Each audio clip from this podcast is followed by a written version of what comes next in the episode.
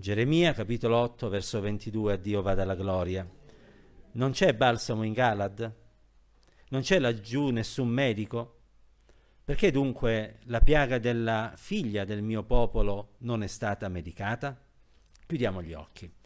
Signore, ti vogliamo ringraziare perché abbiamo potuto leggere questo verso della tua parola e ti preghiamo attraverso di esso di parlare ai nostri cuori mediante l'opera dello Spirito tuo Santo, nel nome di Gesù, che è benedetto in eterno. State comodi, gloria a Dio. Il balsamo.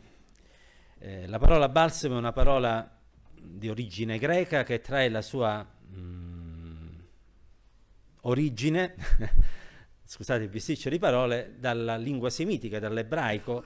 Eh, sono due parole che non oso neanche pronunciare.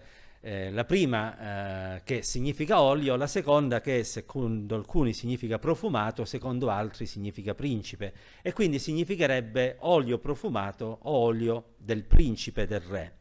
E questo perché il balsamo era qualcosa di usato oh, in ambito regale innanzitutto, ma non solo, anche in ambito medico.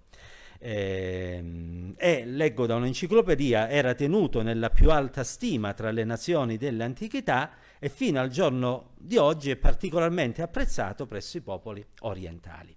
Nella Bibbia si parla spesso del balsamo, in un modo particolare si parla di questo balsamo di Galad. Galad era una regione eh, dell'antica Palestina dove questo balsamo particolare veniva prodotto. Ed era conosciuto non solo in Israele, ma proprio in tutti i popoli vicini, tant'è che del balsamo di Galad si parla nella Bibbia, ma se ne parla anche in molti libri eh, e scritti che eh, si possono trovare nella tradizione letteraria anche di altri popoli. Ed era conosciuto per tre cose fondamentali. Uno, costava molto. Due, era profumato. Tre, poteva essere usato nell'ambito medico sia come medicina per guarire e curare ancora prima, sia mh, per prevenire. Addirittura gli egiziani lo usavano come vaccino per prevenire le, fe- le pesti che si manifestavano. E quindi questo balsamo di Galad di cui il Signore parla è un balsamo, ripeto, molto particolare, eh, il cui valore è testimoniato anche dal fatto che eh, leggiamo sin dalla Genesi che quando Giacobbe dovette mandare al principe eh, d'Egitto, che poi era suo figlio, ma lui ancora non l'aveva scoperto, dei doni per attirarsene le simpatie, in Genesi 43:11 dice che eh, disse eh, prendete nei vostri sacchi le cose più squisite di questo paese e portate a quell'uomo dei doni, balsamo, miele, aromi, mirra, pistacchi e mandorle. Quindi il balsamo era qualcosa di veramente straordinario. Mm, quando presentavi come regalo del balsamo facevi una bella figura. Ti costava uh, uh, un occhio, però facevi una bella figura. E naturalmente eh, in questo passo oh, il balsamo è nominato perché aveva delle capacità terapeutiche, infatti dice eh, il profeta, ma è il Signore che parla per bocca del profeta, non c'è balsamo in Galad, perché dunque la piaga della figlia del mio popolo non è stata medicata? Cioè, possibile che non c'è una medicina per questo mio popolo? Ora, naturalmente, qui il Signore non parlava di una malattia fisica, era preoccupato della malattia spirituale del suo popolo. E nel parlare del balsamo di Galad non parla di quell'olio che si poteva trovare presso qualche eh, bottega del tempo, sicuramente c'era, come sicuramente c'erano dei medici, ma non era il balsamo di Galad che era nei negozi, né i medici che si potevano trovare negli studi che potevano guarire il popolo. Capite bene che questa è una figura del bisogno di guarigione che c'era in Israele e del fatto che il balsamo per guarire Israele c'era. Il medico che poteva guarire Israele c'era. Il problema è che Israele non faceva ricorso né a quel balsamo celeste, ba- di cui il balsamo di Galad è una figura, né a quel medico celeste che è appunto Cristo Gesù. E infatti in Isaia al capitolo 1 al verso 6, e Isaia più o meno è un contemporaneo di Geremia, nel fare una diagnosi della condizione spirituale del popolo di Israele, il Signore per bocca del profeta dice dalla pianta del piede fino alla testa non c'è nulla di sano. Ci sono ferite, contusioni, piaghe aperte che non sono state ripulite, né fasciate, né lenite con balsamo. In altre parole, Dio guarda il popolo di Israele e vede un popolo malato, che non è stato in nessun modo curato. E io penso, alla luce della parola di Dio, che questo non era dovuto al fatto che Dio non volesse curare quel popolo, voi ricorderete che Gesù, quando stava per entrare in Gerusalemme, pianse su Gerusalemme e disse, Gerusalemme, Gerusalemme, quante volte ti avrei voluto raccogliere come fa la chioccia con i pulcini, ma tu non hai voluto. Io potevo guarirti, e ora lo trasliamo a Geremia, ma tu non hai voluto, io avrei potuto fasciare le ferite, mettere il balsamo, ma tu non hai voluto. E infatti, sempre Geremia, eh, al capitolo 8, sempre in questo capitolo, ma qualche verso prima, al verso 9, lo chiarisce questo dicendo che i saggi di Israele erano confusi e sarebbero stati costernati perché avevano rigettato la parola del Signore. E quindi il problema di Israele a quel tempo, per cui cura non se ne trovava e per cui c'erano ferite, contusioni, ematomi e tutti i problemi che abbiamo elencato in Isaia, era proprio questo allontanarsi dalla parola, che poi è il balsamo di Galad, perché non c'è cosa più lenitiva, più consolante, più oh, capace di portare guarigione della parola di Dio. Ma voi fate finta che il medico vi ordina una terapia? E voi di testa vostra dite no, non mi piace, non la faccio. Magari la comprate pure, le medicine, ma poi le lasciate nel, nell'armadietto che avete a casa. Il problema non è che non c'è il rimedio, il problema non è che non c'è un medico che ha ordinato la giusta cura, il problema è che non prendiamo quelle medicine che ci sono state date. E quindi è inutile lamentarsi che stiamo male, sarebbe sufficiente prendere quelle medicine e assumerle, perché poi le medicine non ci guariscono se noi le guardiamo le medicine ci guariscono se noi le assumiamo. Voglio dire, quando avete la febbre e avete bisogno che la febbre si abbassi, credo che nessuno di voi, guardando una pastiglia di tachipirina o una boccetta di sciroppo, peggio ancora una supposta, nel guardare quella, la guardate, la contemplate e improvvisamente la febbre comincia a scendere. Credo che dovete assimilarla, prendere la pastiglia e buttarla giù. La parola di Dio è lo stesso. Questo balsamo può avere effetto nella mia, nella nostra vita, nel popolo di Israele, se viene assimilato, se viene usato, se viene messo sulla piaga, sulla ferita, affinché la possa curare e possa lenirne il dolore. E oggi viviamo in un mondo che è proprio come il popolo di Israele a quel tempo perché è un mondo ferito, un mondo dove c'è tanto dolore e questo lo notiamo perché c'è povertà, ci sono ingiustizie, c'è egoismo, c'è mancanza di rispetto. Eh, viviamo in un tempo in cui, come disse Gesù, Matteo 24:12, l'iniquità aumenta e l'amore dei più si raffredda.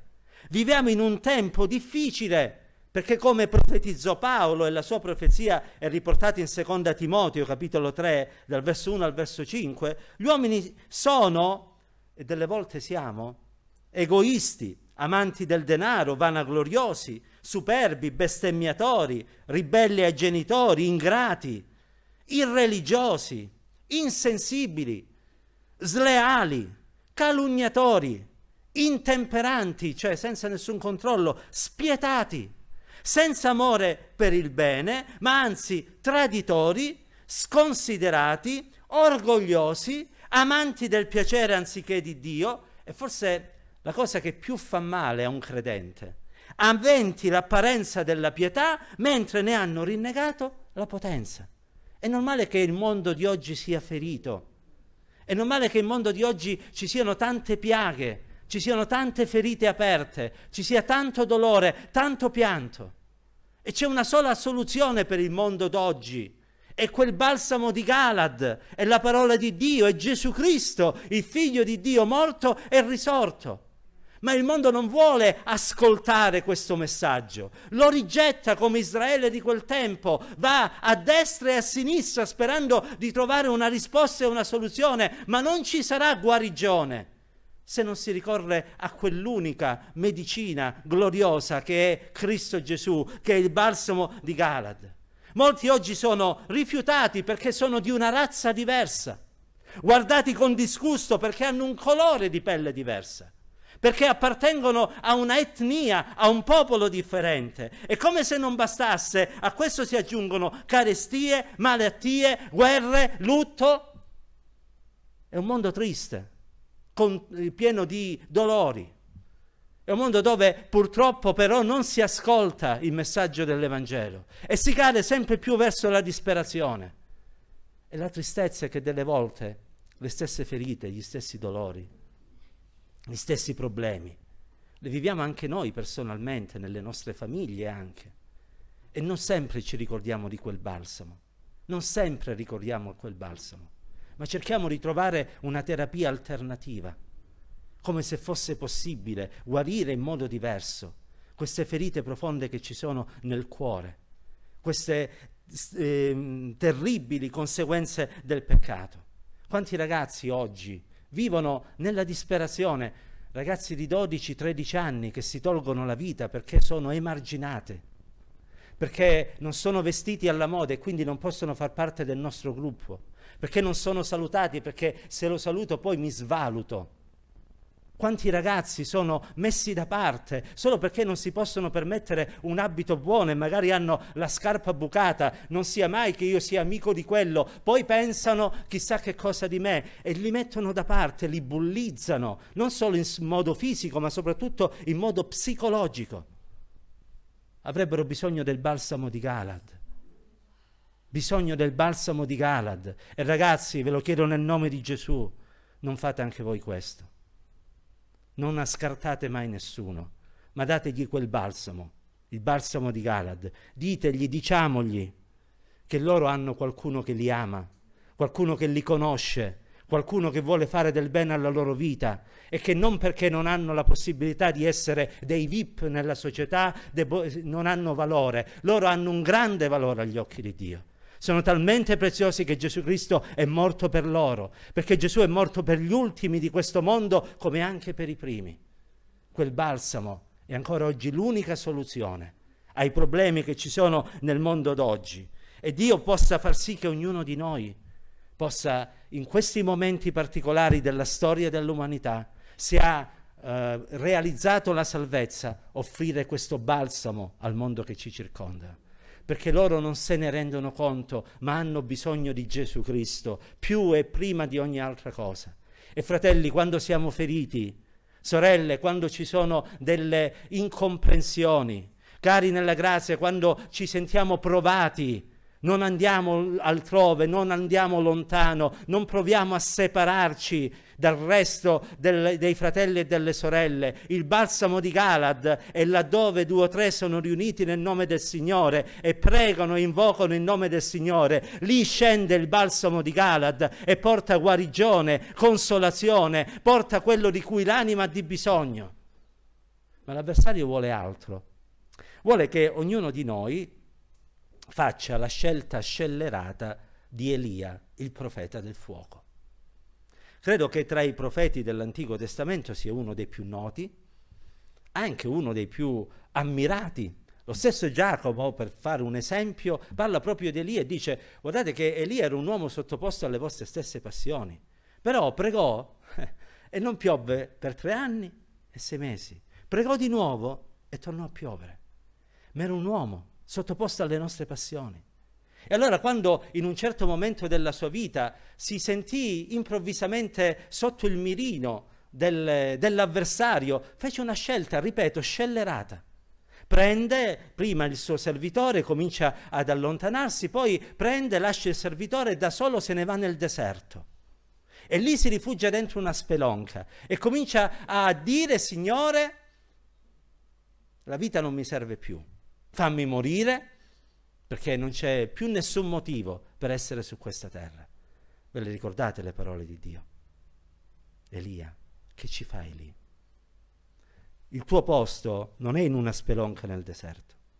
Tu devi stare in mezzo al popolo per predicare la mia parola, per dirgli che c'è salvezza ma per dirgli anche che c'è giudizio per coloro che, ne, che non si convertono dai loro peccati. Fratelli, sorelle, dov'è il nostro posto? Nelle nostre eh, dimore, sdraiati su un bel divano a farci i fatti nostri, mentre il popolo di Dio si riunisce per pregare il Signore, di invocare la sua benedizione e la sua unzione? Dov'è il nostro posto, fratelli e sorelle? dietro i buoi, dietro le mogli, dietro i campi. Dov'è il nostro posto, fratelli e sorelle, mentre il popolo di Dio prega? Dove? Forse in quella spelonca a piangerci addosso, a dire sono rimasto solo io, sono l'unico bravo, bello e, e, e fedele. Dov'è il nostro posto? Io credo che il nostro posto è in mezzo al popolo del Signore per cercare insieme al popolo del Signore il balsamo di Galad che guarisce ancora oggi. E se tu questo balsamo di Galad ancora non l'hai realizzato, io voglio dirti che stamattina quel balsamo è qui presente.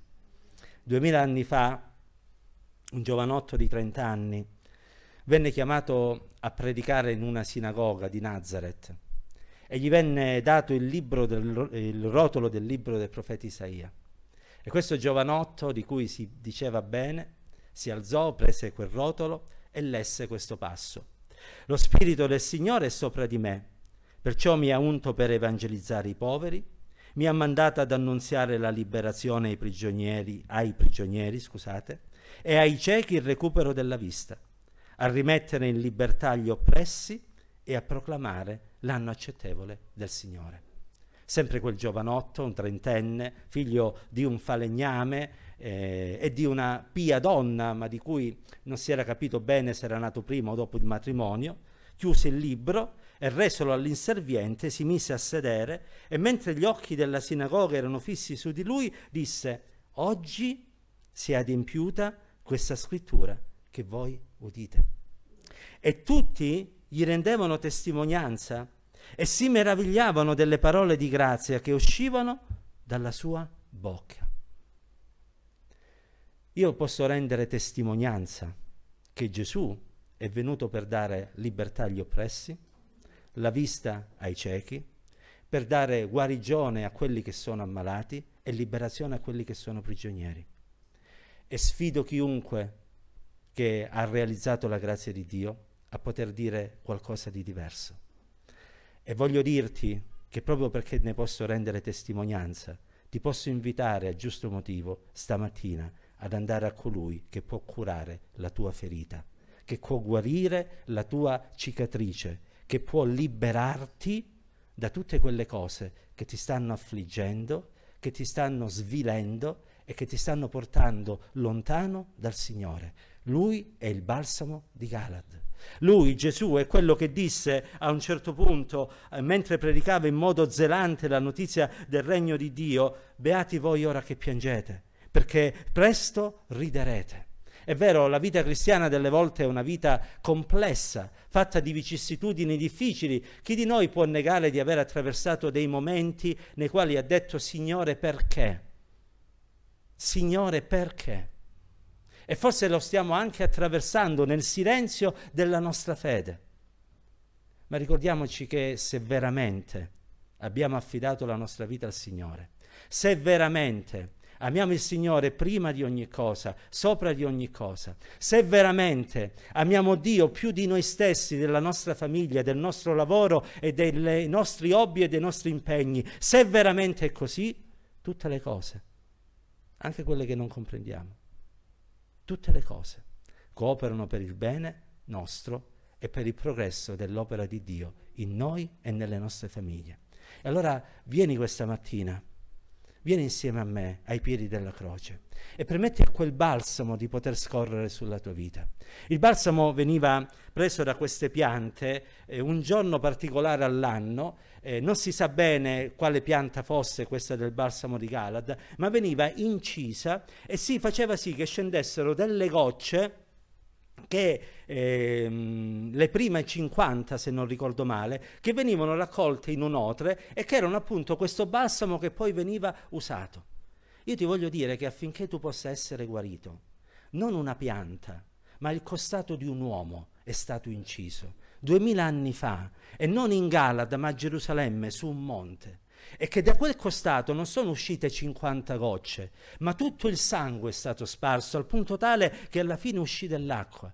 E se il balsamo di Galad, quelle gocce potevano avere un potere terapeutico sulla tua vita, Immagina quale potenza può nascere da quel sangue prezioso che sgorga dalla croce e che può lavare i tuoi peccati, che può guarire le tue ferite e che può farti nascere di nuovo per essere una nuova creatura perché davanti al sangue di Cristo non c'è nulla che possa rimanere così com'era, tutto viene cambiato. Se uno è in Cristo, egli è una nuova creatura e le cose vecchie sono passate, tutto è diventato nuovo. Il cuore di pietra è tolto e arriva un cuore di carne e la vita viene trasformata e la vita diventa improvvisamente nuova, diversa. I problemi di prima ci sono, sì, ma c'è la presenza del Signore. Sei nella fornace del fuoco ardente, ma c'è il figlio di Dio insieme a te. Stai attraversando le acque, ma egli sgrida la tempesta e non permette che le acque ti possano sommergere. Sei nella difficoltà, ma nella difficoltà egli insieme a lui. Stamattina permetti al balsamo di Galad di curare la tua vita non rimanere nella malattia, non rimanere nel dolore, non rimanere nell'autocommiserazione, non rimanere nel pianto, non rimanere in tutte quelle condizioni che stanno defastando la tua vita. Permetti a Gesù, permetti a quel balsamo di poter curarti, di poterti guarire e di poterti dare una nuova vita. Sapete, oggi questo avviene perché viviamo su questa terra. E Gesù lo disse, nel mondo avrete tribolazioni. Però c'è un giorno, e presto quel giorno arriverà, in cui non ci sarà più bisogno del balsamo di Galata. Perché la parola di Dio dice che nessun abitante, Isaia 33, 24, della Nuova Gerusalemme sarà malato, perché lì non ci sarà più malattia, non ci sarà più dolore, non ci sarà più grido, non ci sarà più morte. Saremo alla presenza di Dio e il balsamo di Galad non servirà più, ma stamattina serve e serve a più di uno di quelli che siete qui presenti. Ed è gratis, non serve l'impegnativa, non dovete andare da nessuna parte. Basta inginocchiarsi, basta invocare il nome del Signore. Quel balsamo viene messo sulla ferita, sulla piaga, il Signore stesso la fascia e arriva la guarigione. E l'anima si rallegra gioisce ed esulta nella presenza dell'Iddio che è anche colui che guarisce. Chiudiamo gli occhi, chiniamo il capo andiamo sulle nostre ginocchia, cerchiamo quel balsamo